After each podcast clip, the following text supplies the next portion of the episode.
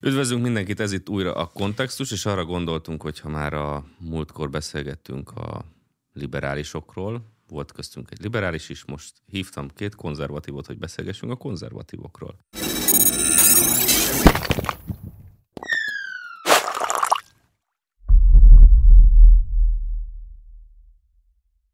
Attila Károly eszmetörténész és Copfáron eszmetörténész a Századik Politikai Gondolkodás Intézetének munkatársa.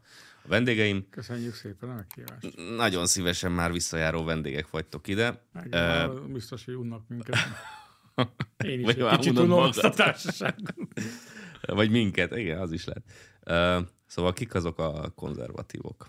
Uh, mert a múltkor egyébként... A jelenlőkön kívül. A jelenlőkön kívül, mert a múltkor olvastam egy jogfejtést, nem, nem, nem kívánom megjegyezni közéleti szereplő, hogy valaki megtagadja a liberalizmust, a szociáldemokráciát és a konzervativizmust, akkor megtagadja a modernitást is egyúttal. Hm. Szabad országban. Ilyeneket is lehet mondani, Tehát értem. Meg szabadon meg is tagadhatja. Szóval kik azok a konzervatívok? Miről ismerjük meg őket? Hát így öltözködés alapján nehezebb. vagy szóhasználat, vagy nem tudom mi alapján. Na, szerintem az egy konzervatív erény, hogyha inkább az Attila fejti ki először, hogy mégis ő régebb óta él együtt a hagyománya. Végül is, végül is visszaigazoljuk azt a vádat, hogy ugye a konzervatívok az szerint ezt nem lehet definiálni ezt a gondolkodást, tehát mindenki szépen csöndben van, hogy valójában... Az az érdekes, hogy a konzervativizmus nem a konzervatívok definiálták.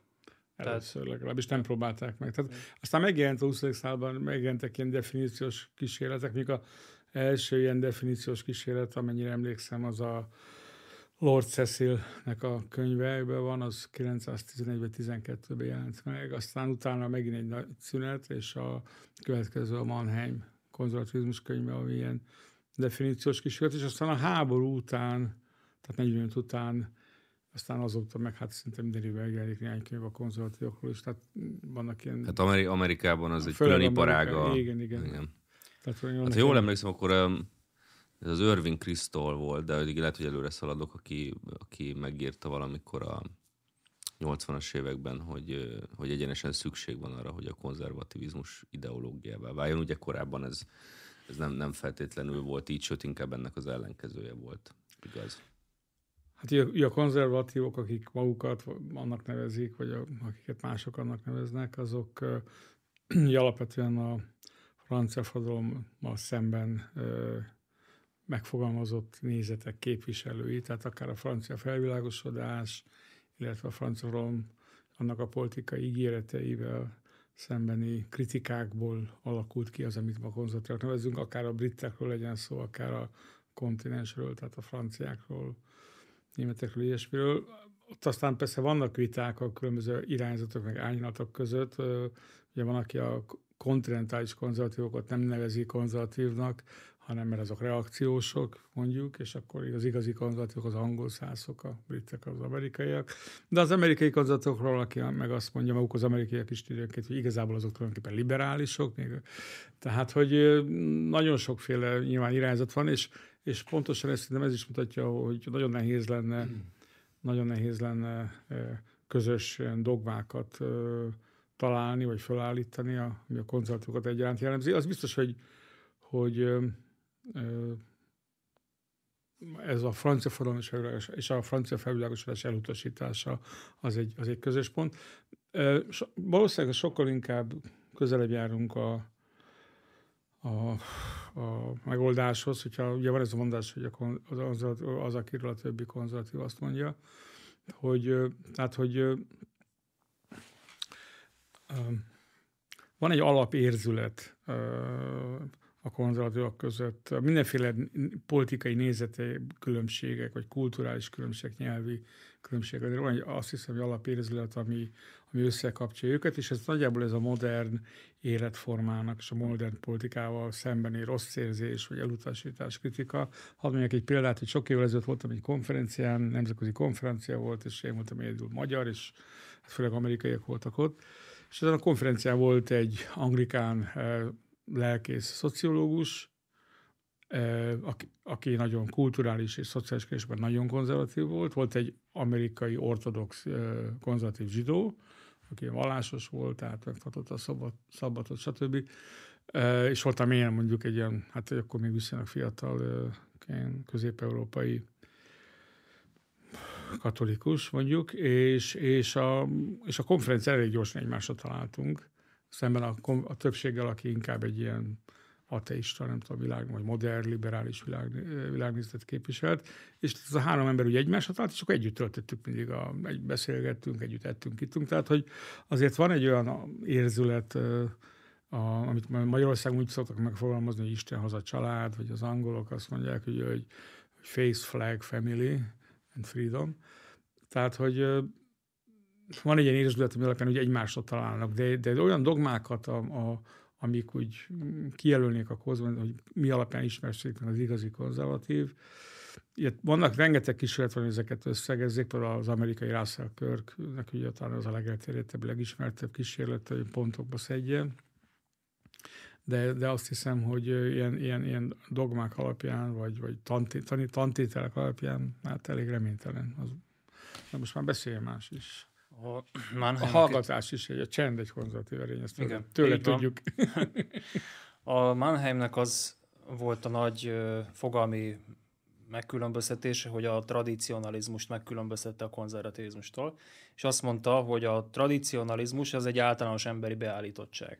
Tehát bármilyen korban lehet uh, szerinte uh, tradicionalista, ami azt jelenti, hogy hagyományelvű vagy, és kész. A konzervativizmus az viszont egy konkrét, ahogy ő fogalmaz, történeti vagy szellemi struktúra összefüggés. Itt is látszik, hogy a Mannheim ő maga, ez egy nagy félreértés. Szép németes megfogalmazás, igen. Az egy félreértés, hogy ő konzervatív lett volna először igen, is. Igen, ezt akartam hát ez mondani. A, ez a struktúra összefüggés, ez hát igen. gyanús. Igen. Németes, igen, nagyon németes. De egyébként szerintem fontos, hogy pont ezt a megfogalmazást használja, mert így ellenállunk pont a dogmatizmusnak. Látod, az... én nagyobb porrat kaptam, mint te. Tehát ez mutatja, hogy tekintélytisztelők a rendező. Ja, igen, igen.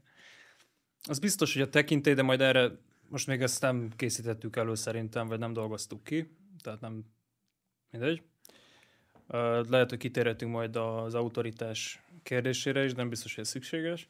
Szóval a lényeg az, hogy a Mannheim szerint a konzervativizmus az egy reakció a felvilágosodásra.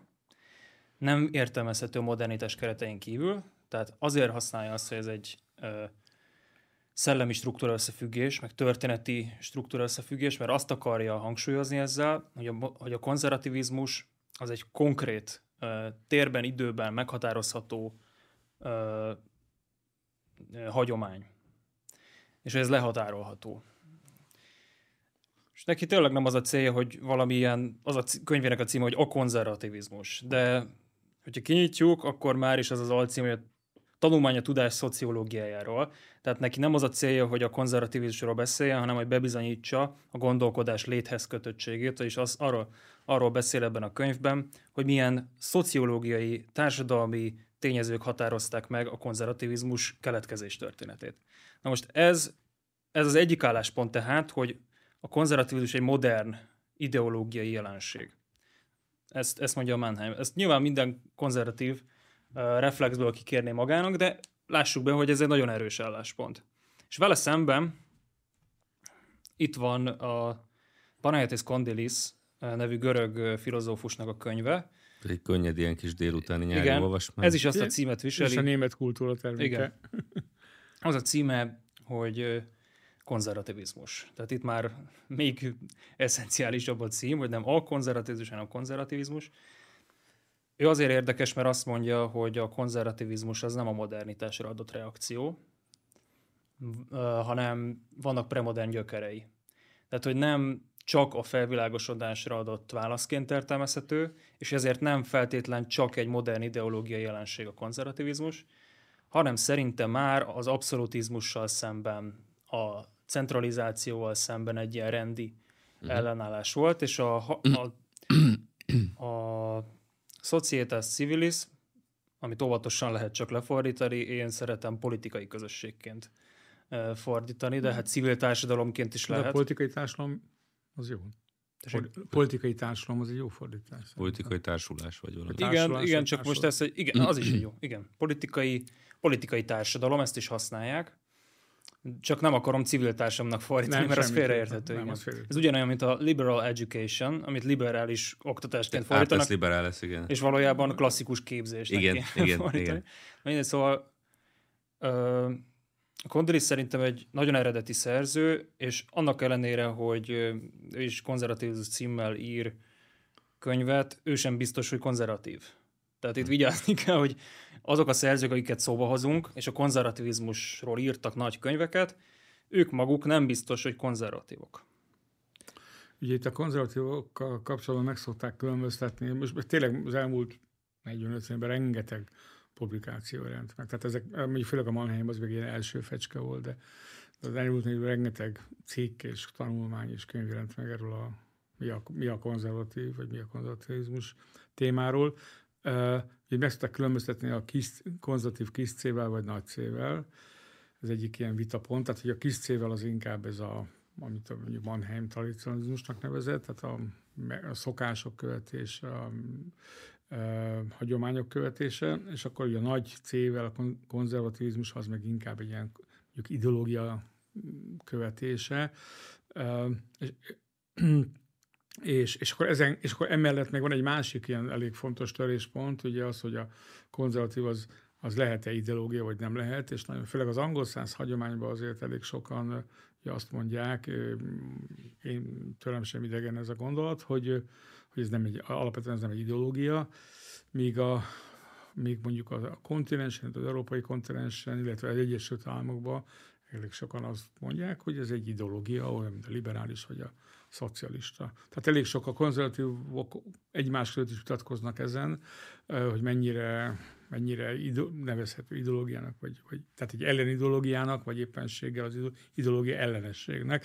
Én mondom, én inkább én ezt az utóbbit képviselem az ideológia ellenességet, de, de azért, azért látni kell, hogy itt vannak komoly, komoly elemek, vagy komoly szereplők, akik ideológiát látnak benne, és annyi észszerűség van ebben, mármint az, abban, hogy ideológiát csináljunk a konzervativizmusból, hogy a konzervatizmus legyen, annyi, ennek van annyi értelme, észszerűsége, hogy nyilván, hogyha vannak jól megfogható jelszavaink, dogmáink, tanításaink, ígéreteink, tehát a, moz, a modern választási, használat. így van, a retorikában, a, a választási küzdelmekben, mozgósításban, az, a saját pártunk identitásának a leírásában, elhatárolásban a konkurens politikai csapatoktól, ott ez nagyon hasznos. Tehát én, én megértem, hogy a napi politika számára ilyen, ilyen gyakorlati okokból praktikus, ha ez ideológiának gondolja.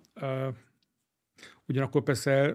De nem ugyan, az van, hogy a konzervatív... Hogy, hogy, hogy ugyanakkor ez egy korlát is, tehát hogyha ha elkezdenek dogmákat gyártani, akkor pont a politikai cselekvésnek saját maguk a, húznak meg korlátokat, amit adott esetben ö, problémás áthúzni, tehát átlépni. Tehát, hogy csak azt akarom mondani, hogy, hogy a politika hajlik arra, hogy, hogy bizonyos okokból ideológiának tekintse, ugyanakkor meg pedig előbb-utóbb ők is belefutnak abba, hogy minden ideológiá, minden ideológikus cselekvéssel szemben nagyon komoly kritika fogalmazható meg.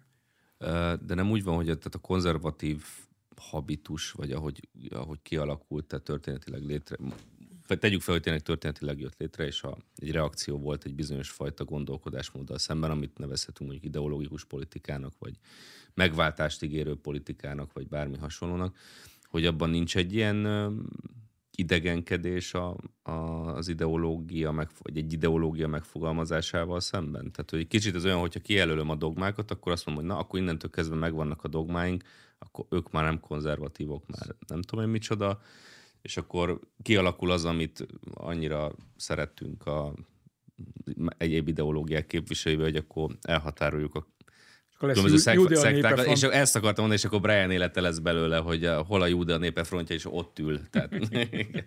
Miért van szükség ideológiákra? Azért, mert a hagyományos társadalom integrációs elve, vagy az integrációs eleme, a vallási kultusz, az elvesi, elveszítette a funkcióját, elveszítette a társadalmi integráló erejét.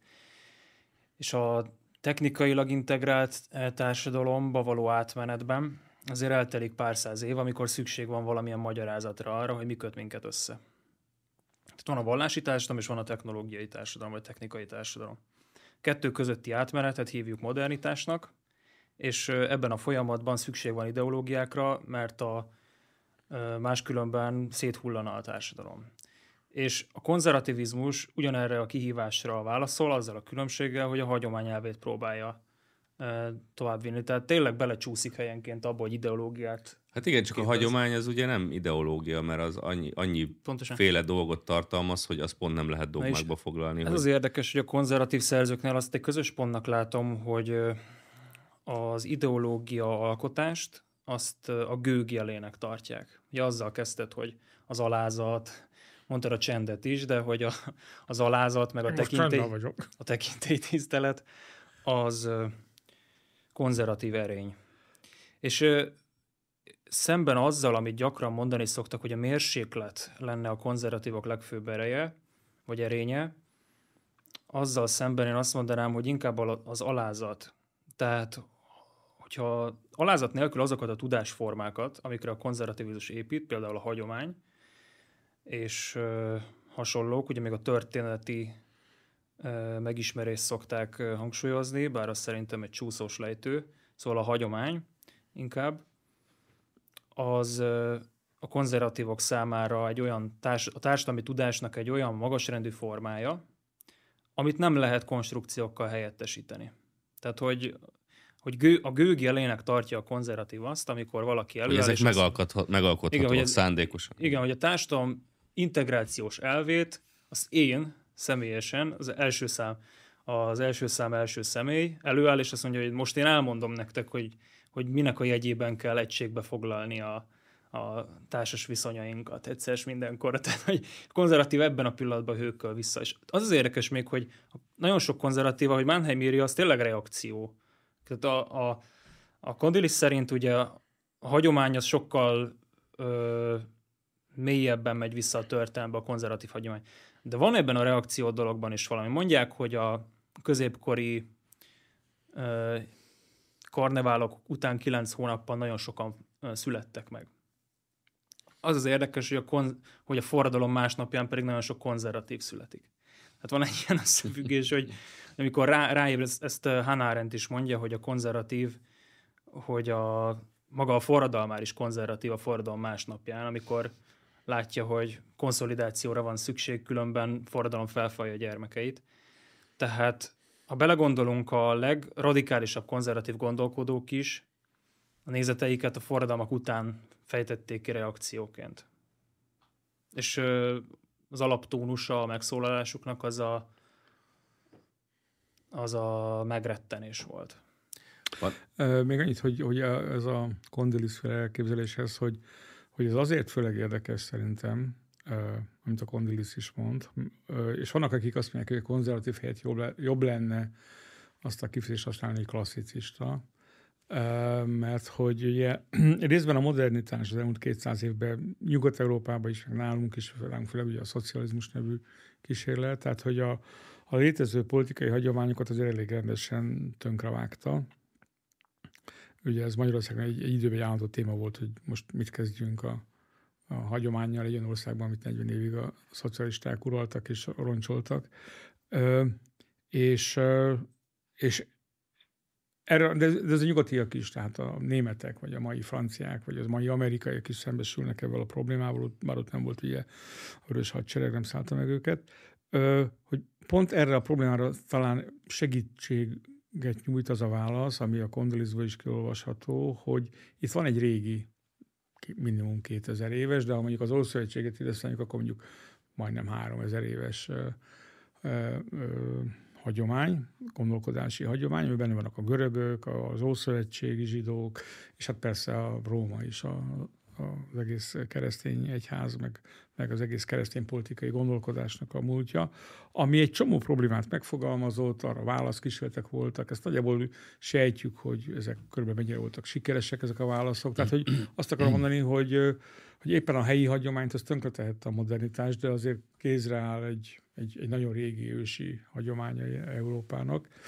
És ebből a szempontból ez, ez, ez a hogy ha ilyen értelemben, ilyen hosszú értelemben veszük, és ilyen kicsit nemzetközi értelemben értjük a hagyományt, akkor azért az, az rendelkezésre áll. Csak akkor ott, ott lehet, hogy a konzervativizmus szó helyett a klasszicizmust érdemes használni, mert hogy a, ugye a T.S. Eliot, ugye a, aki hát a Nobel-díjas ugye, költő volt, és hát a, az angol száz mondjuk konzervatívok számára egy fontos figura, mindenképpen megkerülhetetlen figura.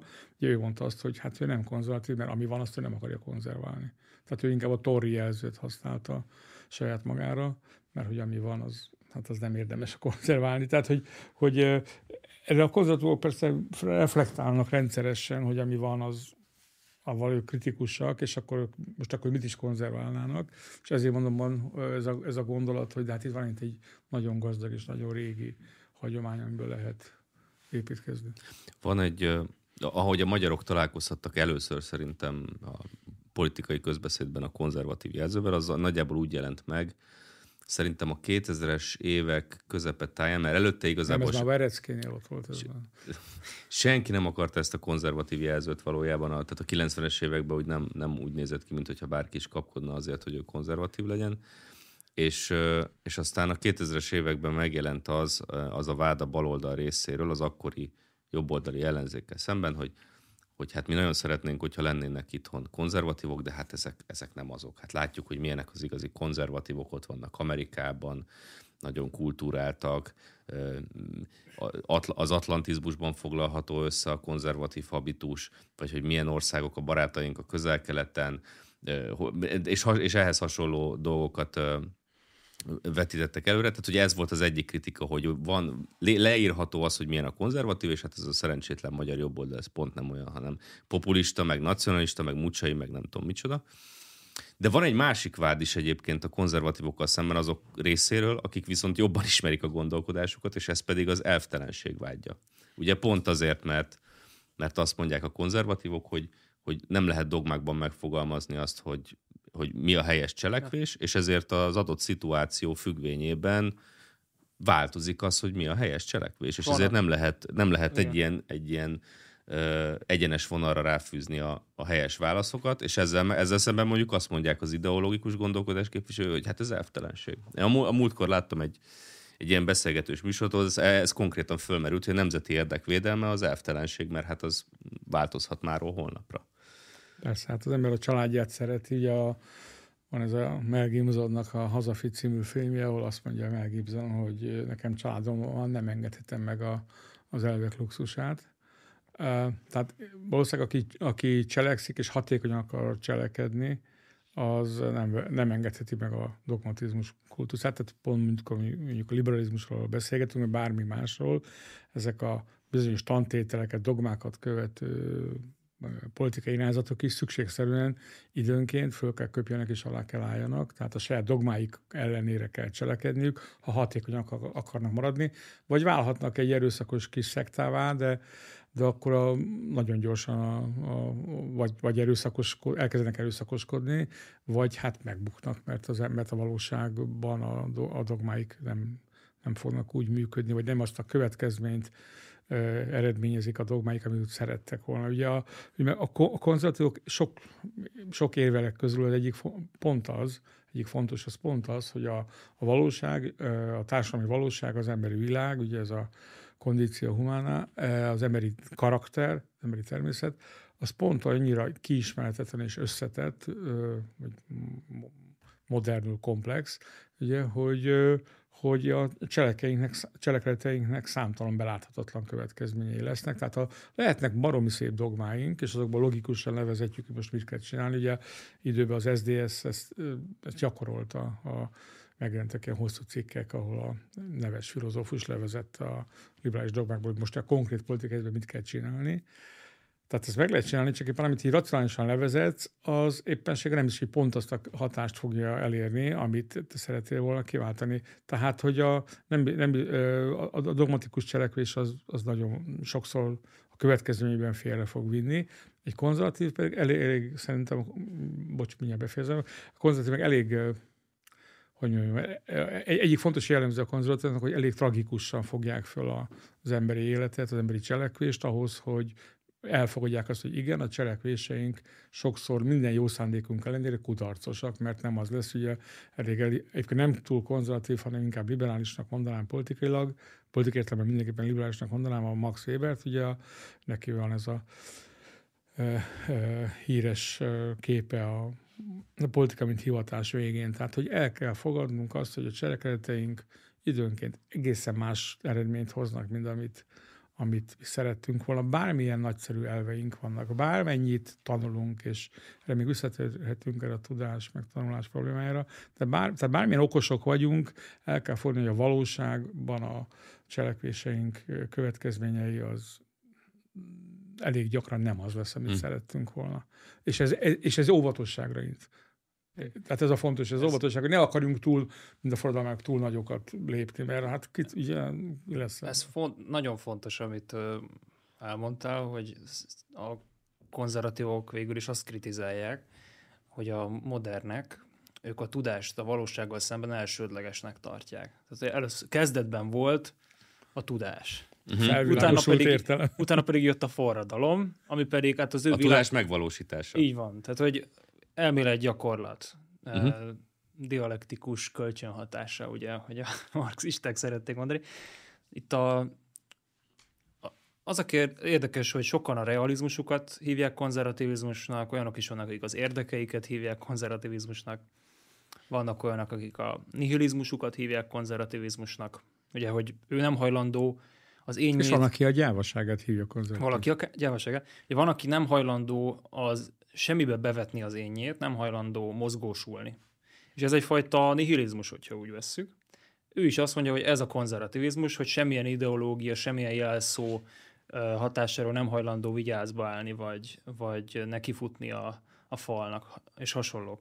De rengeteg árnyalata van ennek. Valaki a saját hagyományát, a saját kényelmét, stb hívja konzervativizmusnak, de miért van egy ilyen sokszólamú, most azon kívül, hogy a konzervatív káron az tényleg nagyon laza és ö, nem dogmatikus, miért van ilyen ö, szerteágazó értelmezési hagyománya a konzervativizmusnak? Lehet, hogy azért, mert a konzervativizmus ö, az már a múlté. A Condilis ez konkrétan azt írja, hogy amennyiben történeti jelenségként értelmezhető a konzervativizmus, akkor az ipari társadalom és a liberalizmus diadalmenete után már nem beszéltünk konzervativizmusról, mert itt egy őrségváltás történt. Tehát a Konz... Megszűnt az ellenség, amivel szemben létrejött, más az ellenség arca, és azért... Hát más... ugye az abszolutiz, abszolutista reformokkal szemben elkezdett kialakulni egy konzervatív gondolkodás, és nyilván ez átment arra, hogy a központosított állam, ugye a forradalmi állam kritikája, aztán kialakult egy ellenforradalmi konzervatív hagyomány, kialakult valamiféle liberális konzervatív hagyomány, de a Condilis azt mondja, hogy a liberális konzervatívok azok már nem konzervatívok, mert ők teljesen részei már ennek a, tehát ők már a 19, tehát azt mondja, hogy a 19. század második fele, tehát ott már a konzervatívoknak nincs, nincs nem osztottak lapot ebben a történetben, és persze ez hozzáteszi, hogy a 20. században még annyira se. Tehát vannak ilyen egyéni, ilyen útonállók, szellemi útonállók, akik azt mondják magukról, hogy ők a konzervatívok, de ez egy ilyen egyéni bejelentés. Konzervativizmus nincs, tehát a 20. században ez, ennek nincs tere, a modernitás minden fronton győzött, és amit a Mannheim úgy hív, hogy rendi romantikus opozíció, és amit a Condelis úgy hív, hogy hogy hát ugye ez a Societas Civilis premodern formáinak a, az utóvédharca lényegében, az eltűnt, véggel lezárult. És hogyha van értelme történetileg, eszme történetileg annak, hogy konzervativizmus, akkor ez ezt jelenti, és akkor ez egy lezárt forma. Hát most, mivel nincs itt kondilis, tehát hogy szerintem nem biztos érdemes vitatkozzunk a, ebből az értelmezéssel különösebben. Én azt gondolom, hogy mármint vele szemben azt gondolom, hogy mivel a 20. században, meg a 21. században is elég sok politikai cselekvő, meg, meg párt, meg mozgalom, meg, meg, meg ember legalábbis az európai kultúrkörben szóval elég sokan magukat konzerv, valamiképpen konzervatívnak nevezik, tehát ezt, amíg ez a önmeg, ön, ön meghatározás létezik, addig én nem mondanám, hogy ez egy múltbeli inkább én azt mondom, hogy persze, hát időben ez, a, ez, ez sokat változott, tehát ez nem, ez nem kérdés, hogy nyilván más volt mondjuk a 19. században, mint, a, mint mondjuk 45 után, vagy éppen most ez a konzervatív, tehát rengeteg változás van. Még annyit, hogy hadd tegyek hozzá, én szerintem is az biztos, hogy Magyarországon az, Magyarország az is érdekesebb a történetben, mert az első sikeres ellenfordalom az ugye itt történt Magyarországon, amikor második József ellen a, a, rend, rendek föl lázadtak, és ugye kényszerítették az abszolútista rendeletének a visszavonását. Tehát, hogy valóban abban egyetértek egyébként én is, hogy az abszolutizmus, ami szintén fordalmat csinált, csak nem a, nem a, a nép bevonásával, hanem az uralkodói hatalom alapján akarta radikálisan újraépíteni, a, újra, újra alkotni a társadalmat, de hogy ahol szemben jelenik meg, tehát hogy nem is a forradalom, inkább így a felvilágosult abszolutizmus, ami, amivel szemben megjelentek ezek a mondjuk úgy konzervatívnak nevezhető, vagy torrinak nevezhető szereplők. De mondom, én azt mondom, hogy, hogy tehát a jelenben azért ez érvényes beszélni róla, mert hogy egy csomó ember magát így nevezi. Tehát nem mondhatjuk, hogy nem létezik, és akkor ők nekik hamis tudatuk van. Az, van egy ilyen érvelés, persze a hamis tudatra építő érvelés, de szerintem ez, ez nem lenne szerencsés. Hát manapság nem elegáns elvitatni bárkitől az identitását. De különben de... is, hogyha valaki magára azt gondolja, hogy nem tudom, ilyen-olyan csoport, akkor hát ő úgy gondolja magát is kész. Tehát én nem mondhatom, hogy te nem vagy az, aminek gondolod magad. De mi van akkor, és egyébként pont ezt... A mi szerző... van, tényleg nem az? Igen, tehát a szerző is e- ezt mondja, hogy akik azt mondják magukról, hogy konzervatívok, Meg valójában nosztalgikus érzésektől átjárt liberálisok. Hát jó, hát ugye itt, itt, itt, itt, itt akkor megint tényleg ez a németes gondolkodás, meg ez a, az angolos pragmatizmus feszül egymásnak. Tehát, hogyha én úgy gondolom, hogy nem tudom én, fiú vagyok, magyar vagyok, nem tudom én, és ez hasonlók, akkor hát nem tudom, hogy nem tudom elképzelni, hogy itt ezeket a politikai, kulturális kategóriákat valamilyen objektív mércélepen azt mondja, hogy nem, te nem vagy igazán magyar, mert a gényeid egy része az nem tudom honnan származik, vagy nem vagy fiú, mert nem tudom, a fiúkra jellemző ez, meg ezt, meg nem viselkedsz úgy, mint a fiúk. Tehát, hogy ezt akarom mondani, hogy én ezt az érvelést ilyen politikai kérdésekben nem, nem, nem tudom, hogy hova vezet. Tehát, hogy most akkor azt mondjuk, hogy mindenki liberális?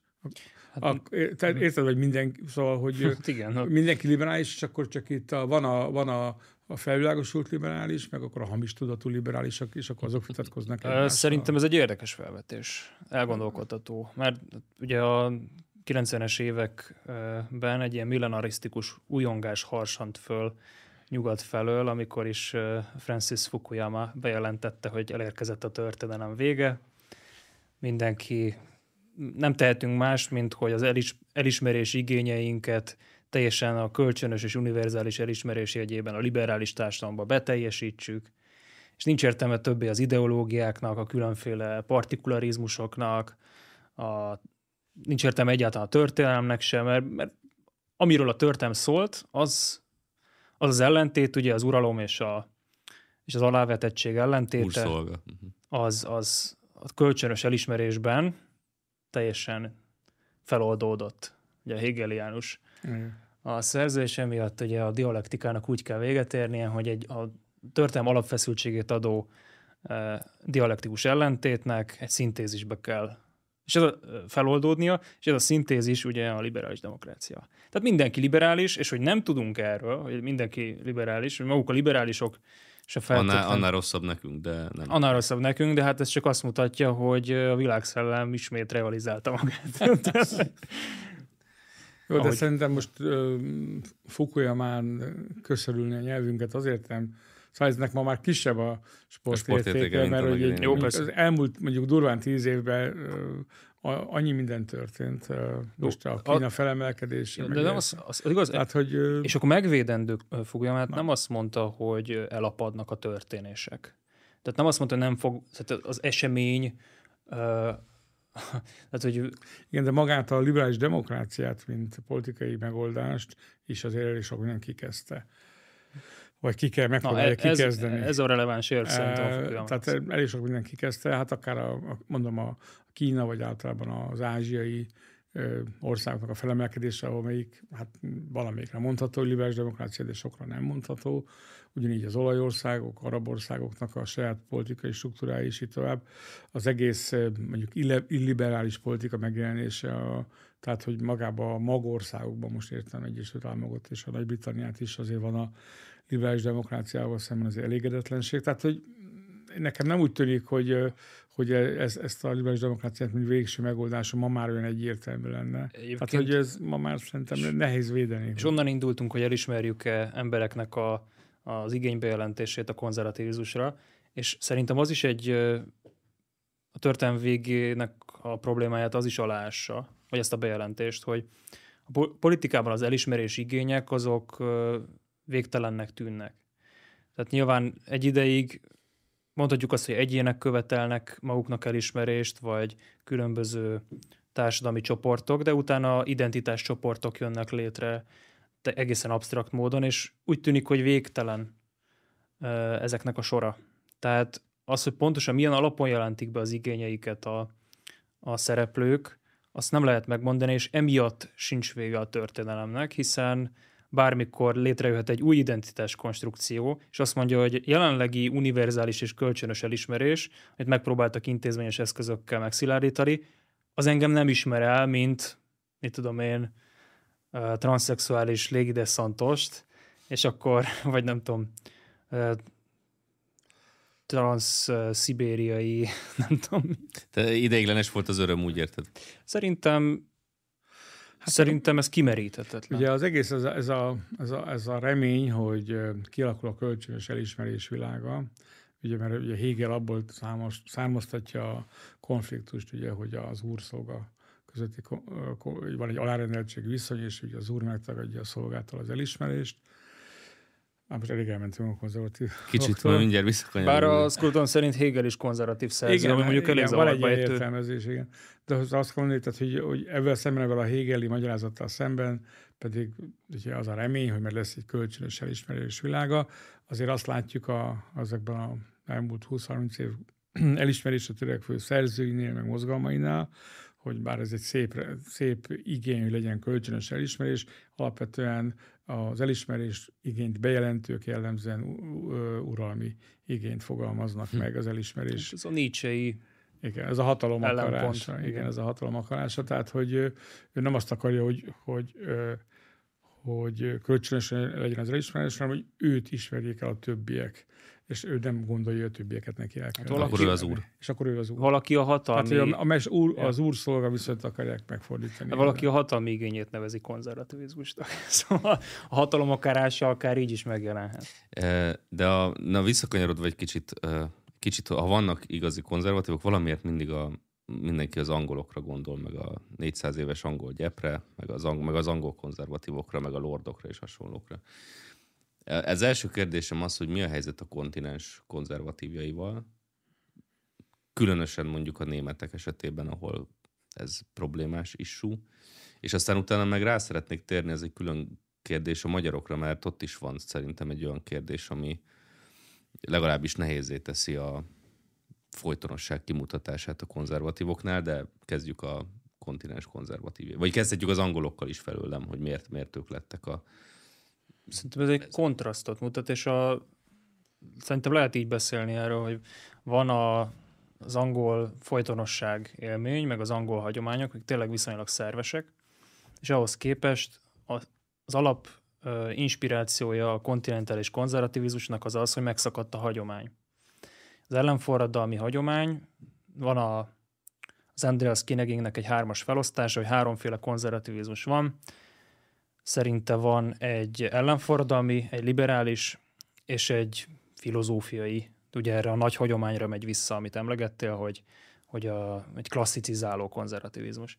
És az ellenforradalmi elem az ugye nem liberális, hiszen a hagyomány megszakadását egy olyan tragédiaként éli meg, hogy itt valami nagy válaszra van egy szükség. A Dömesztien például, De Bonald, a Donozo Cortez az, aki odáig megy, hogy azt mondja, hogy már nem is szabad visszaállítani a forradalom előtti állapotokat, hanem, és ezzel mintegy előlegezi a konzervatív forradalmi álláspontot, hogy olyan állapotokat kell teremteni, amik méltók a megőrzésre. És ezért nyúl vissza hozzá, elő, tehát a Donozo Cortés ezért szeretnek nagyon visszanyúlni a 20. században. Ezek a teljesen hagyomány és gyökérvesztett emberek, akik már a forradalom, tehát a konzervativizmus csak forradalomként tudják elképzelni. Ebbe belekapaszkodok, mert hadd kössek ebbe bele. Ha már, ha már itt tartunk, tehát a, a konzervativizmust, forradalomizmust is, ez nehezen jön ki a számon, de hogy a konzervativizmust is forradalomként elképzelők szerint lehetséges olyan állapotokat teremteni, amik aztán érz, érdemesek a megőrzésre, mert hogy azok az állapotok megszűntek, amelyek érdemesek a megőrzésre. Azt én hogy tudom szándékosan létrehozni ezeket az állapotokat?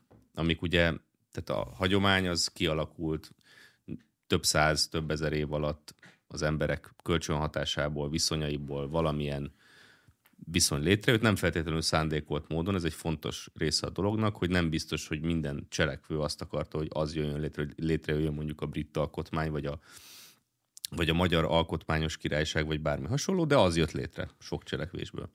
Na most, ha mi leülünk, és azt mondjuk, hogy na, rajzoljuk meg, hogy mik legyenek azok az állapotok, amelyek megőrzésre méltóak.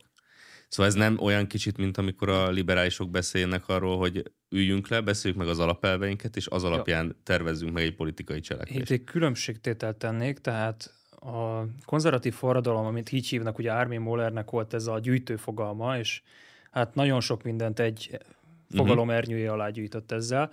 Azért ezeknek a szerzőknek a jelentős többsége az radikális nacionalista volt, és álmába se gondolta volna magáról, hogy valaha hogy konzervatív, konzervatívnak fogják hívni. Tehát ez nagyon fontos ezt, ezt leszögezni. Tehát, hogy, hogyha le akarjuk határolni a fogalmat, akkor a konzervatív forradalom, ami nem tudom mennyire irányzat, de hogyha irányzatként fogjuk fel, annak a túlnyomó többsége, az annak semmi köze ehhez a 19. századi, legfeljebb annyi, hogy hogy mélységesen problematikusnak tartják a, a modern projektnek egyes elemeit, vagy a, a liberális konszolidációval szemben nagyon elégedetlenek. A másik dolog az, hogy hogyan oldják fel ezt a problémát, hogy, a se, hogy ex nihilo hagyományteremtés.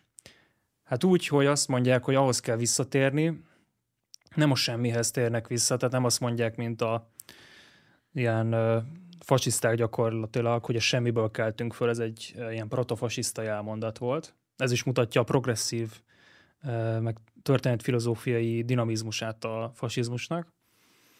Semmiből keltünk föl. A, ezek a konzervatív forradalmárok, ezek azt mondják, hogy a természethez és a, a hagyományt megalapozó konstitutív hatalomhoz, és a, a valláshoz, és ilyenekhez kell visszatérni. Tehát ők nem teljesen a semmihez térnek vissza, hanem azt nézik, hogy mi az, ami változhatatlan, és akkor amit te nem... Változtathatatlan. Nagyon, ö, változhatatlannak, ö, ugye ez mindegy, ez egy bevett kifejezés, változtathatatlan. Igen, azt is kijelenthetjük róla. Most végig gondolta, hogy miről is van szó, és mindháromról, mindhárom tényezőről kijelenthető. Tök mindegy egyébként. A lényeg az, hogy hogy a, ezek a szerzők nem teljesen a semmihez nyúlnak vissza.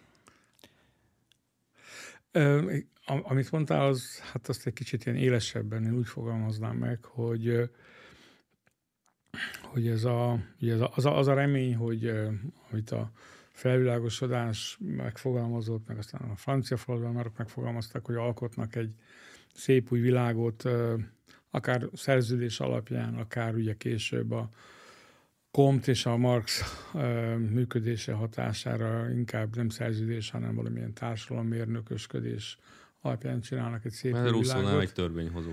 Igen, Russzónál a törvényhozó alkot egy ilyen, hogy mondjam, vízhatlan, problémamentes világot.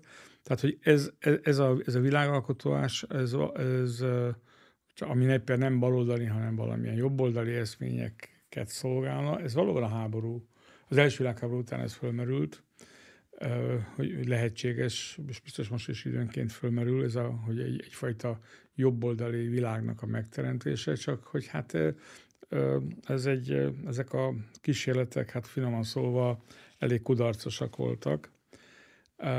És ugye a kiinduló kérdésed az volt, hogy mi van a kontinens konzervatíval és az angolszász. Az angolszászok szerintem azért lettek bezzeg angolszászok, mert hogy a két világháborút ők nyerték meg, meg a hidegháborút is, tehát legyünk realisták ezért.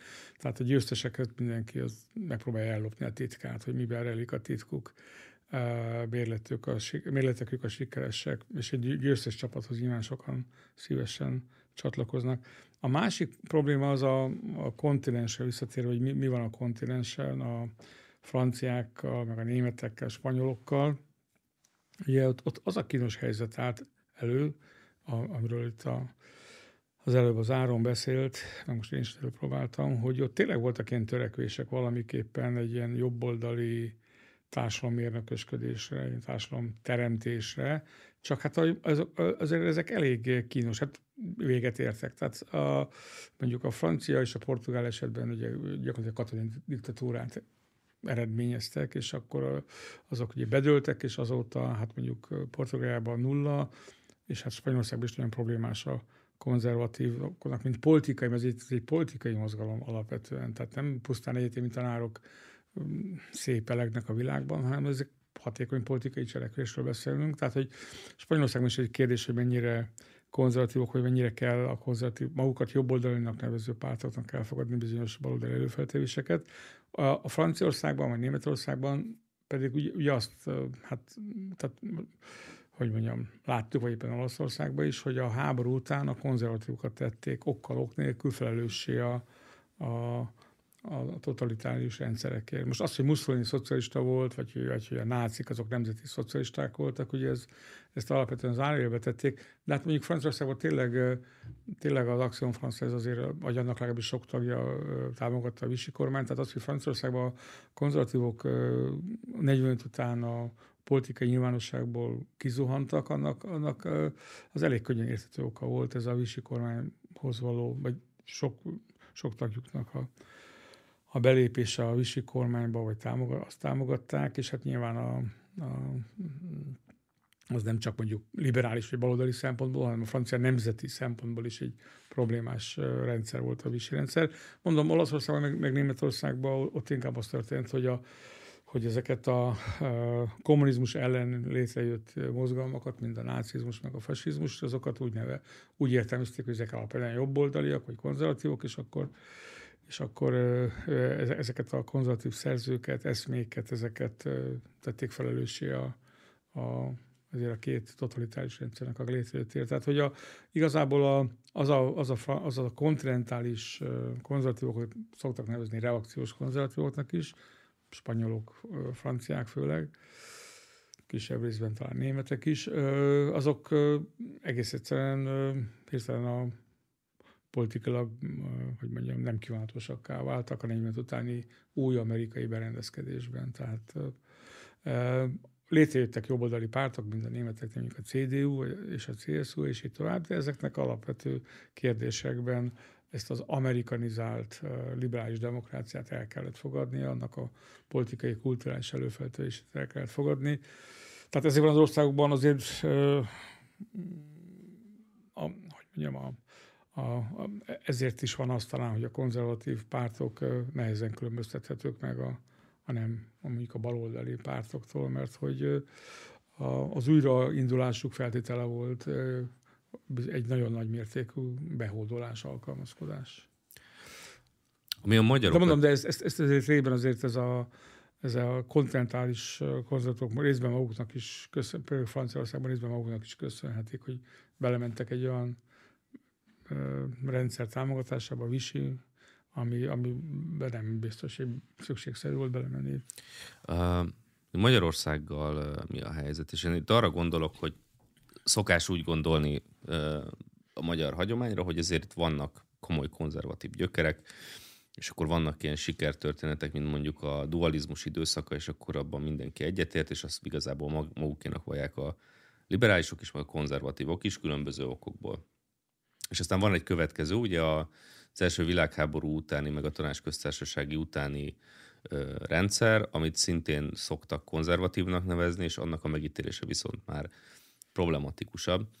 De az, hogy milyen gyökerei vannak, vagy mihez nyúl vissza egy magyar konzervatív, az egy kérdés, hogy a konzervatívok azok nem egy valójában Magyarországon is egy inkább kisebbséget képviselő és alapvetően kudarcos szekta voltak. Tehát, hogy mondjuk a konzervatívok a, reformkor idején ezt az aulikus, udvarhű, katolikus világot képviselték, és hát nem ez maradt fönt, hanem már az ellenforradalmi rendszer, tehát már a horti rendszerben is ugye Kossuth, stb. Tehát, hogy a, nem, nem, nem, a, nem a konzervatívok voltak kiemelve pozitív figuraként, 48-asokat szeretjük, a szabadságharc az egy nemzeti ö, ünnep ö, mai napig Magyarországon, tehát hogy nem a, nem a konzervatívok ügyét vitték tovább a, a magyarok, hanem pont a forradalom ügyét. Hm? Nincs, nincs hát abban teljesen igazad van, hogy ez egy elég nagy hogy a magyar történelmek ez a 19. századi része, ez sok szempontból problémás azok számára, akik a, valamiképpen magukat jobboldalinak vagy konzervatívnak nevezi, mert hogy a 19. századi, hát mondjuk konzervatívok azok aulikusak voltak, Metternich megtenni kell, igyekeztek jó viszonyt fenntartani. Tehát, hogyha ma azért így föltennék egy Metternich vizet, hogy gyertek utánam, akkor... Igen, ez, ez azért problémás, mert például Metternich egyébként pont az angol világban nagyon divatos. Tehát ugye Kissinger a nagy Metternich rajongó, és, és, és tehát Metternich van egy azért egy kultusz a, a, az angol száz mondjuk jobboldali szerzők között, vagy gondolkodók között, de Magyarországon azért elég problémás lenne nálunk a Metterniket lobogtatni. És hát a, a, a Magyarországot, a modern Magyarországot, a 48-ban, aztán utána 67-ben a, alapvetően azok alkották meg, akiket magukat nem nevezték, magukat nem nevezték konzervatívnak, tehát ez így van, hogy a konzervatívok itt egy, egy egészen az első világháborúig egy, egy, ez egy valóban egy ilyen kis, hogy mondjam, egy ilyen ógó-mógó, elégedetlenkedő, ilyen morgós emberek csapata volt, nem tudom Magyarországon, ez biztos. És, és a, a, a monarchia bukásának, és, a, és a, utána a Károlyi, meg a, a Károlyi kormány, meg a Károlyi rezsim és a tanácsköztársaság bukásának kellett bekövetkezni ahhoz, hogy a, hogy a, hogy a konzervatív pozitív kategóriája váljon majd a horti korszakban. Tehát valóban a, dualizmus az nem nevezhető igazából politikai értelemben semmiképpen nem konzervatívnak. Hogy mennyire nyúlunk hozzá vissza, vagy sem, az, tudom, az a hagyományunk. Tehát most valóban nem, nem, tehát nem mondhatjuk azt, hogy... A liberális, a liberális korszak ezek szerint a konzervatívok hagyománya. Hát bizonyos értelemben amennyiben a modern Magyarország megteremtése, intézmények, megalkotása, jogintézmények, tehát hogy nem... Ez is azt mutatja, hogy a konzervativizmus, mint önálló és lehatárolható szellem és struktúra összefüggés eltűnt a történelem horizontján, és mindenki mondhatja magáról, hogy konzervatív. Ugye most legutóbb hallottam marxistától azt, hogy ő csak történeti értelemben tekinthető marxistának, hiszen azok a körülmények nem adottak, amik között a marxizmus az felvi, felvihető lenne a történelem színpadára, tehát ez egy gondolkodási hagyomány. És tényleg többet használta az illető a hagyomány, meg a tekintély, meg ezeket a fogalmakat, mint én ebben a beszélgetésben. Szóval ez, ez is azt mutatja, hogy bárki mondhatja magát konzervatívnak, bármilyen alapon, anything goes. Tehát uh, tényleg a, azért... módszertani anarchizmus uh, zászlóját a magasba.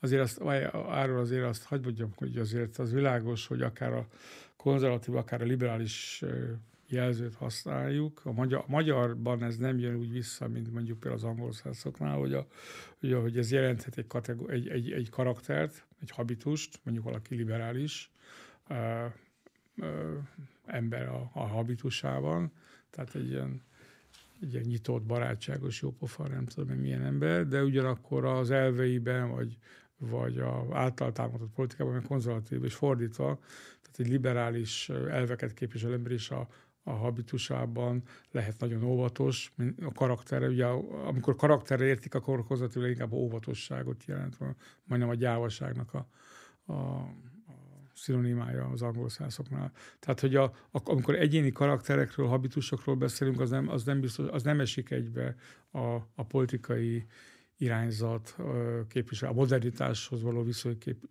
elfogadásával vagy elutasításával.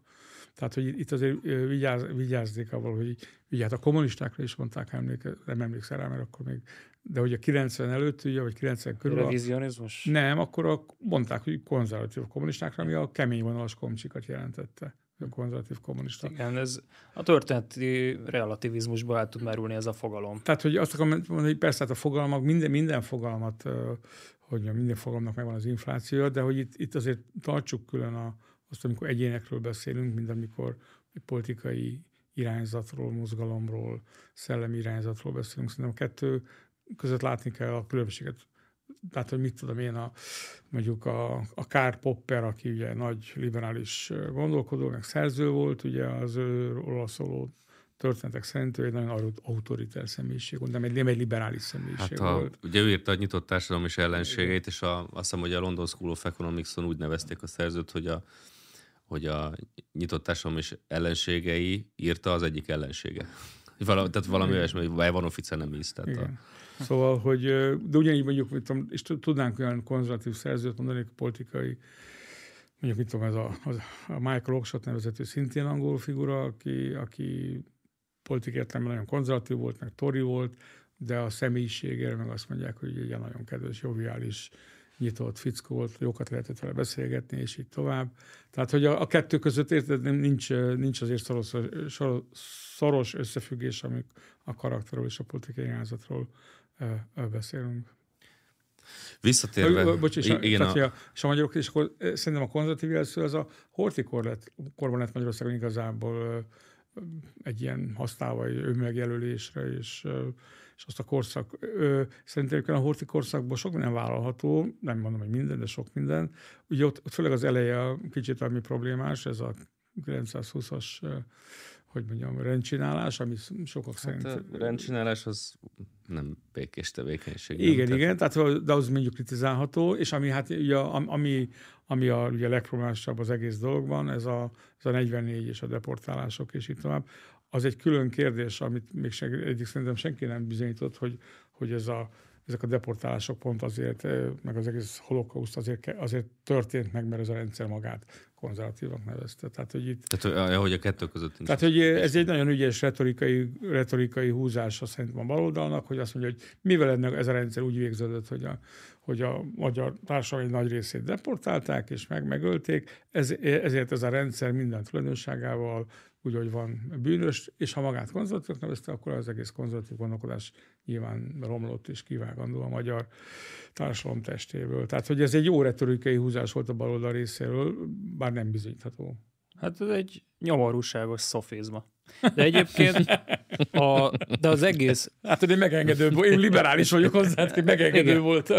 De egyébként a, a holokausznak az egész diskurzusa, ami szerintem sokkal fontosabb lenne a konzervatívoknak, mint amennyire jelenleg gondolják, főleg nemzetközi kitekintésben. Magyarországon hát a, a Terrorháza Múzeum az a totalitarizmus elmélet talaján áll nagyjából, és azt hangsúlyozza, hogy a totalitarizmus ö, problémájával kell szembenézni, és nem szabad külön választani a különböző totalitárius rezsimek problémát. Én a holokausztot azt egyetértek a Giorgio Agambennel azzal kapcsolatban, hogy, hogy az a modernitásnak a legsajátosabb vonásait hozta felszínre. Tehát a koncentrációs tábor az a modernitás paradigmája, fogalmaz Giorgio Agamben.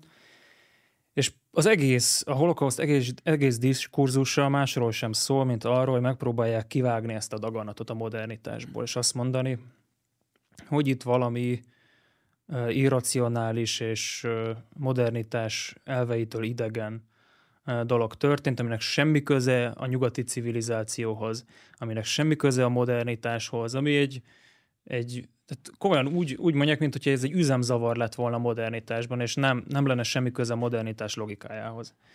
Hát ez, ez, ez tényleg minden, minden logikus kifejtéssel ellentétes, vagy minden.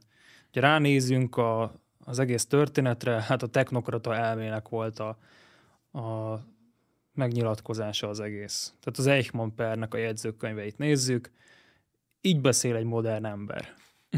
Tehát tényleg, tehát hogy, hogy, hogy a logisztikai feladatokat hajtott végre. Ez maga a modernitás. A modernitás az mindent logisztikai feladatnak tart. És hát nem, azért... nem teszi föl a, a hát olyat csak modernek mondhatnak, hogy végső megoldás például. Persze. Tehát olyat, olyat szerintem a klasszikus gondolkodás híja, hogy mondjuk egy konzervatív olyat nem mond, hogy valamire van, poli, akár politikailag, most elvonatkoztatva a konkrét történettől, hogy végső megoldás. Mondjuk mégiscsak az van, hogy ez a, hogy most a horti rendszerű jutott eszembe, hogy, hogy, hogy azért ne, azt ne tagadjuk el, hogy a jobb oldalon, vagy a jobb oldaliak körében létezik nosztalgia vagy egyik, vagy másik korszak iránt, ezért, azért, amazért, és időről időre felbukkan az a, az a vágy, hogy akkor visszaugrunk az időbe, és csináljuk azt, amit akkor, csináljuk úgy, ahogy akkor, csináljuk egy új horti korszakot, vagy csináljuk meg a nem tudom én, az osztrák-magyar monarchiát. Szeretnék én is 30 éves lenni meg. De nem megy. Nem megy, pedig nem megy. baromi jó lenne. Szóval, hogy ez azért jelen van, ez nem egy gyengesége ilyen szempontból a mondjuk a jobboldali értelmiségnek, hogy... Nosztalgia? Hogy ilyen, hát, hát a, a, tehát az a komolyan vett nosztalgia, próbálok így Elme baj. Hát ha komolyan veszik, akkor igen. Tehát szerintem, szerintem addig, amíg az emberek szabadidejükbe beöltöznek mindenféle furcsa... Ja, persze szabadidős tevékenységként. Furcsa ruhákba, persze. és akkor eljátszák, hogy ők ős magyarok, vagy éppen indiánok, vagy szóval teljesen mindegy. Tehát azt szerintem az egy, hát az emberek, modern embereknek sok a szabadidejük, tehát az most van, aki nem tudom, elmegy sportolni, más meg ős magyar lesz a szabadidejébe vagy, vagy valami hasonló. A, a probléma akkor van, amikor, amikor azt gondolják, hogy a, mondjuk a Magyarországot egy ilyen skanzenné kéne változtatni. Vagy, vagy megelőzni skanzenként, vagy, vagy ha lehet visszaépíteni a skanzent. Hát én is azt gondolom, az elmebaj az egy, az egy jó leírása ennek a törekvésnek. Tehát szerintem az a baj, hogy a, hogy a magyar a magyar oktatás az alapvetően azért modern, vagy modernista, inkább úgy fogalmazok. Tehát azért a magyar oktatásban a mai napig is a, a, a, a történelem, az irodalom és az összes több, meg maga a tanárik, oktatóikar, és nem, azért, nem akarom tényleg bántatni a pedagógusokat, de tényleg ebben nőttünk föl, és ebből nem jött ki még a magyar mainstream kultúra semmiképpen. Tehát nem jött ki abból, hogy alapvetően a világot mi a kedvünk szerint tudjuk alakítani, és csak az a kérdés, hogy milyen irányba alakítjuk. Ilyen, olyan, olyan irányba. És, és, és, ez, és ha éppen ha jó célokat tűzünk ki, akkor lehet, nem tudom, valami magyar nemzeti konzervatív világot itt megalkotni éppenséggel, tehát ez csak technikai kérdés, hogy nem, nem, nincs elég tudásunk jelenleg még, de tudást szerzünk, akkor szociológusok leszünk, meg politológusok, meg nem tudom, mik leszünk, és akkor megalkotjuk ezt a magyar nemzeti konzervatív világot. Tehát tehát ez a, ez a faj, ez, ezzel e, szembeni óvatosság, szkepszis az nem igazán van jelen a magyar közgondolkodásban, szerintem alapvetően az oktatásunkban ez hiányzik, ez a fajta óvatosság, és ami még hiányzik, az a, szerintem az elfogadása a kudarcnak, hogy, hogy, hogy és, és ebből, ebből, ebből, ebből fakadó óvatosság, amit az előbb mondtam, hogy óvatosan ezekkel a, nem azok is, hogy javítunk valamit, hanem így, hogy tehát kis lépéseket előre lehet látni, a kis lépések következményt még viszonylag jól be tudjuk látni. Tehát, hogy abból mi következik. Tehát, hogy a, amikor a nagy, át, nagy tervek vannak, nagy társadalom alakító, építő tervek vannak, hogy az hova vezet, azért azt Hát főleg a konzervatív hagyomány folyamatosan erre figyelmeztet, hogy ezt nem, nem tudjuk, hogy hova vezet. Tehát senki nem tudta szerintem 1920-ban, hogy mi lesz Magyarországon mondjuk 44 nyarán például. Uh, nyilván, tehát, hogy és, és, és, és, és ahogy, ahogy a rákosék nem látták, hogy hogyan fognak a szovjetek kivonulni Magyarországról 91-be, 1991-ben. Tehát, hogy, hogy a, a, a történelemben rengeteg olyan esemény bekövetkezik, és olyan, olyan visszahatások lehetnek, amiről ugye, vagy a, ez a régi ugye katolikus keresztény bölcsesség mondja, hogy, hogy a pokora vezető út is jó szándékkal van kikövezve. Tehát ez a, ez a nosztalgikus, újraalkotó szándék, ez, ez, ez sajnos nem, akik ennek a képviselői, az ember, nem állnak meg egy pillanat sem merül föl bennük, hogy mi van, ha nem oda jutunk, ahova elindultunk. Bármilyen jó, hogy nemes az a szándék.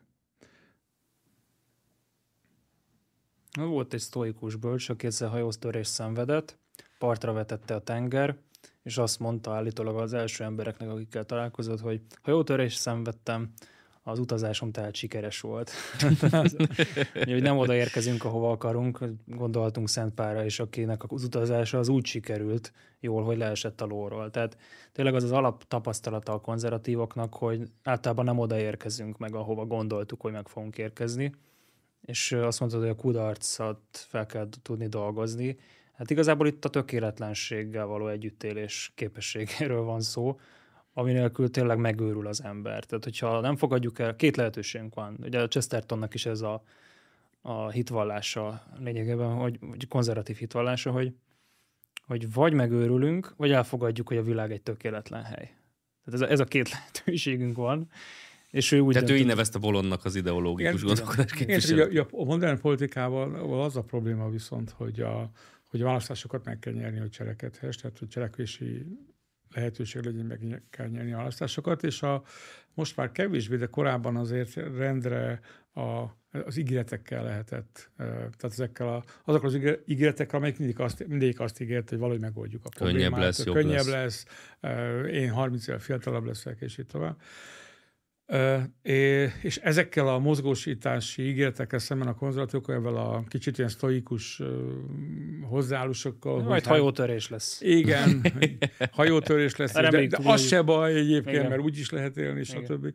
Tehát, hogy e, e, nyilván itt hátrányban voltak a mozgósítása. Most szerintem a, a, a baloldalnak a, a nagy problémája az, hogy már olyan olyan régóta, nem csak Magyarországon, Nyugat-Európában is, hogy olyan régóta kormányoznak, olyan évtizedek óta vannak baloldali kormányok, és a problémák nem szüntek meg, mások vannak, mint száz éve, de nem, most is vannak az embereknek problémáik. Tehát igazából a, a baloldali mozgós, a, a jobb oldal számára ez egyébként ez, ez egy jó változás, hogy a jobb oldali hogy a baloldali mozgósító ígéreteket az emberek kevésbé veszik komolyan és hiszik el, hiszen a problémákat nem tudják alapvetően megszüntetni ők sem. Az élet el van problémákkal, frusztrációkkal, kudarcokkal.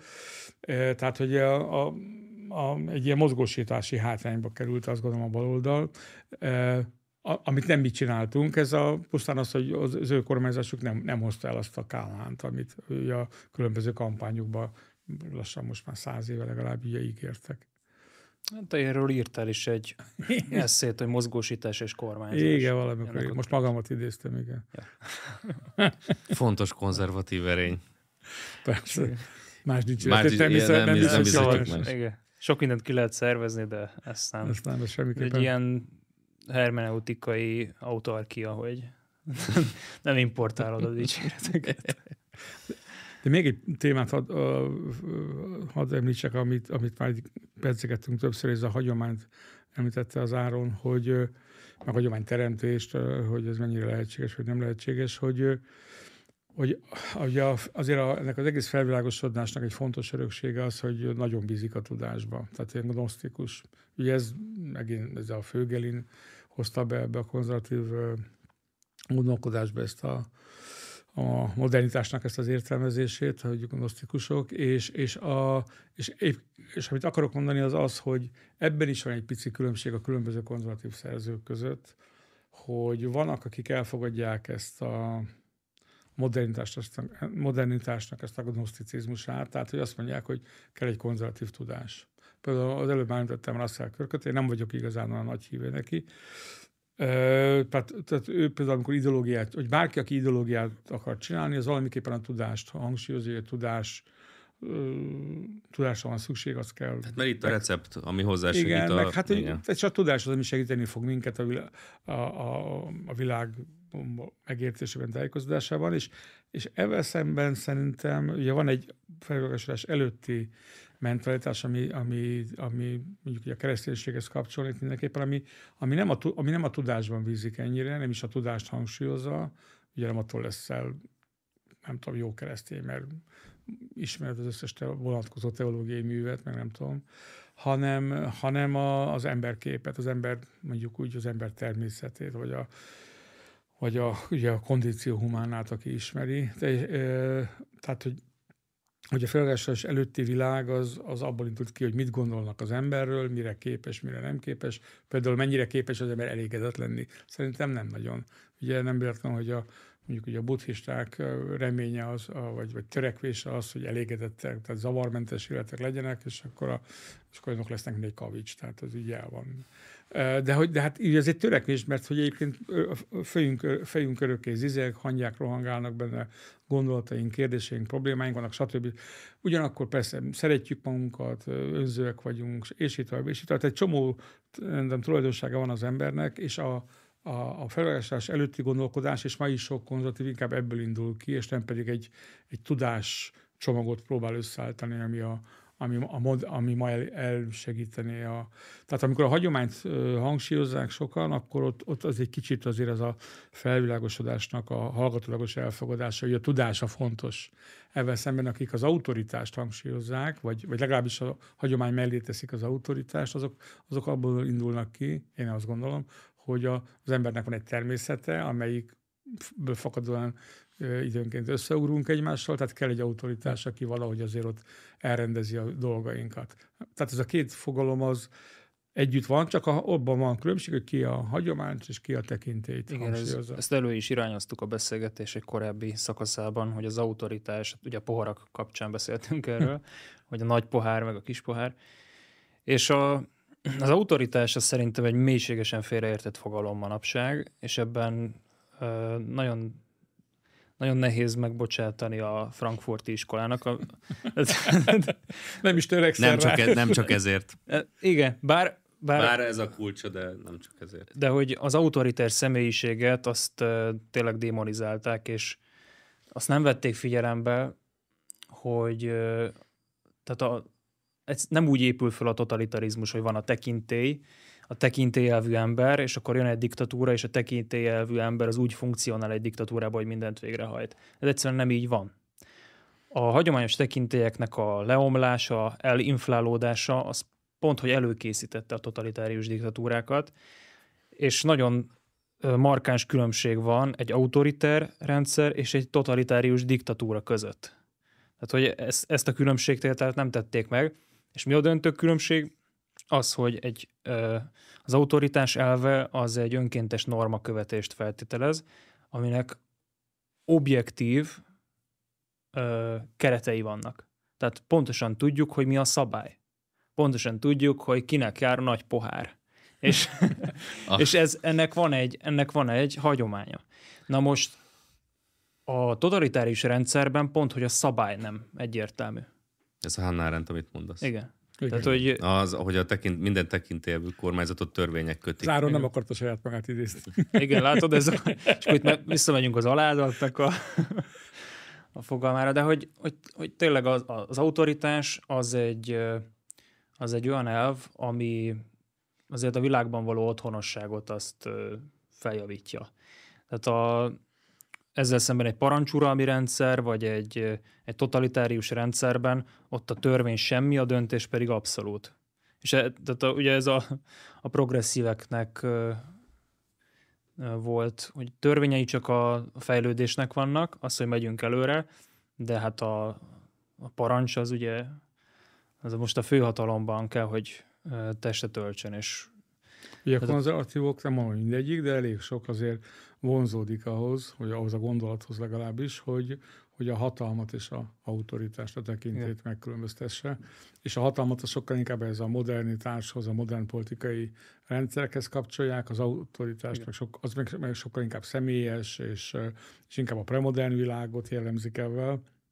Az egy más kérdés, amit mondtál, a Frankfurt iskola tényleg egy ilyen retorikai húzással az autoritást beletolta a sötét világba. Hát gyakorlatilag az azért, démonizálta. Mint, a, mint Orwellnél tényleg a, a, az igazságminisztérium, ahol elpusztítják a fogalmi megkülönböztetéseket. Ugye a fogalmi megkülönböztetések lényege az, hogy vannak, vannak kategóriák, amik fogalmilag elérhetetlenek, és hogyha egymáshoz közel álló fogalmakat megkülönböztetünk egymástól definitív módon, akkor hozzáférhetővé válnak, meg megragadhatóvá válnak a kategóriák. És mondjuk azt mondom, hogy a Gemeinschaft és a Gesellschaft az nem ugyanazt jelenti, és rögtön két kategórián van, amit meg tudok ragadni. És hasonlít egymásra a két kifejezés, meg a társiasságnak, meg a, a kollektívának bizonyos ö, formáit jelöli, de hogyha elkezdem ezt nagyon megkülönböztetni, mondjuk a tradicionalizmus megkülönböztettem a konzervativizmustól, akkor rögtön a gondolkodásomnak a szabadság foka növekszik, mert hozzáférek két külön kategóriához. És minél differenciáltabb a gondolkodás, nyilván a fogalmi takarékossága bizonyos fokáig, annál összetettebben tudunk gondolkodni. A totalitárius gondolkodás azt megszünteti a fogalmi megkülönböztetéseket. Tehát igen, nem, stb. Tehát, hogy ez a Adolf Hitler, ja, nein, tehát körülbelül ez volt a, az ajánlat, és, és én azt látom, hogy ezt csinálták a frankfurtiak egyébként, akiknek egyébként bizonyos erényeik is voltak, tehát születtek ott érdekes munkák is. Felvilágosodás dialektik. Például, igen. igen. Mindig ezt, annyira bírom, hogy mindig ezt a könyvet szoktuk kiemelni, hogy az ilyen bocsánatos, igen, igen. hogy ott, ott voltak jó dolgok, de hogy, hogy, a, hogy az autoritás és a hatalom fogalmát összemosni, az konkrétan az, hogy a gondolkodásunkat lebutítjuk. Igen, de itt bocs, van egy, bocs, van egy kritikai megjegyzés. Itt, itt, itt, szerintem egyébként ez egy, ez egy, nem, szerintem ez egy elég tudatos retorikai húzás volt, hogy a, ugye, ami a modern politikára nagyon jellemző, ez a politikának a manicheus értelmezése, tehát hogy világot felosztani jóra, rosszra, sötétre és fehérre. Ugye ez mai napig is a a, a demokratikus politika az nagyon szereti a politikának az ilyen, az ilyen felosztását sötét, sötétekre, illetve jókra és gonoszakra, mert, mert hogy a, a politika folyamatosan a modernitásban az embereket ö, mozgósítania kell a, a gonosz ellen. Tehát most éppen Putyin a gonosz.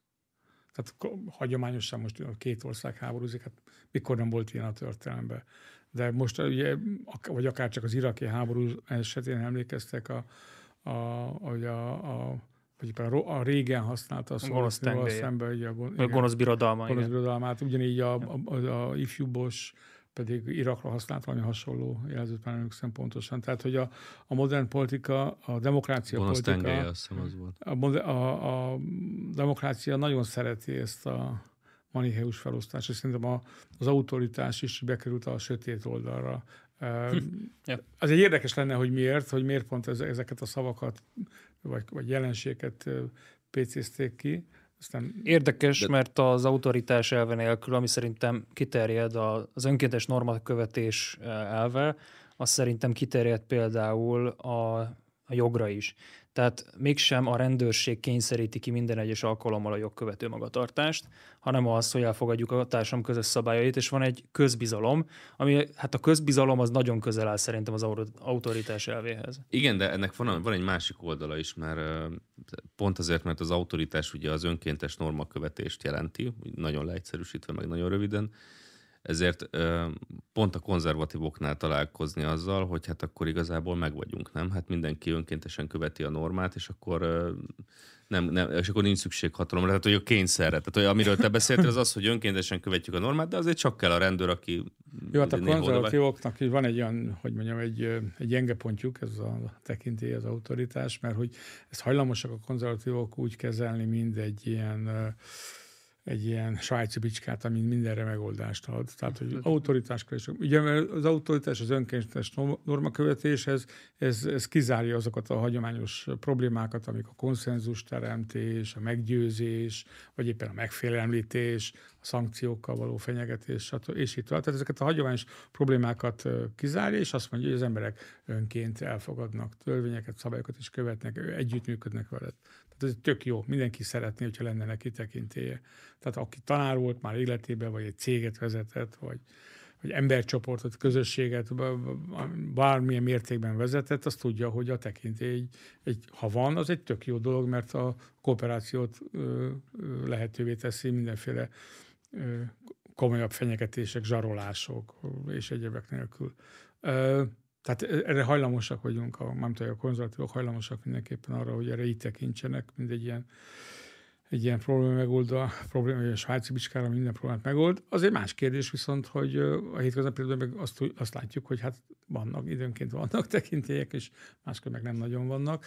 Tehát az, az, azért azt meg kell teremteni. Tehát, hogy és van, aki ezek képes, és azokat nevezzük jó politikusnak, vagy nagy politikusnak, aki, aki képes több százer, vagy akár több millió embert együttműködésre rávenni, anélkül, hogy megvenné, vagy éppen megzsarolná, megfélemlíteni őket. Ez, ez tényleg egy politikai képesség.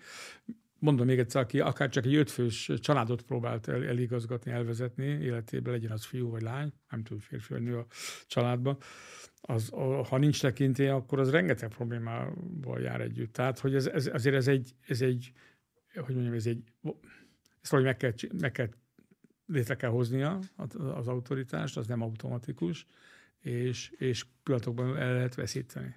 Ez egy törékeny. Ez, is, talán ez is egy oka a moderneknek, hogy, hogy nekik nem sikerült autoritást szerezniük, ezért is nagyon, hogy mondjam, ellene voltak a, az autoritásnak. Azon kívül persze nem lehet, racionális, nem lehet racionális elemzést tárgyává tenni, hogy valaki hogy lesz, hogy lesz valakinek tekintélye. Ha ezt meg tudnánk mondani, hogy hogy lesz valakinek tekintélye, akkor bárki, aki elvégezte megfelelő tanfolyamot, nem tudom, menedzserképzőt, az pikpak tekintére fog szerteni, de igazából nem tudjuk ezt úgy formalizálni, és hát van, aki sikeresebben, akár egy cégvezető, vagy politikusként, van, aki meg nem. Úgyhogy ez a, ez a, akár csak a hagyomány, az autoritás is egy, olyan jelenség, egy olyan kategória, ami kim van a racionális, manipulálható társadalmi jelenségek körén. És csak az, nem, nem csak a szándékon múlik a megalkotása, hanem... És hát nem a szándékon, de nem az, hogy megtudom, hogyan hmm. kell tekintély, és akkor lesz tekintélyem. Tehát nincs tekintély képző iskola, vagy nem tudom, MSC. MSC. hogyan legyünk tekintélyes vezetők. Köszönöm szépen, hogy elfogadtátok a meghívásomat. Hát jó sokáig tudnánk még itt beszélni, de azt hiszem, hogy elengedjük a nézőket egy kicsit pihenni. Helyes.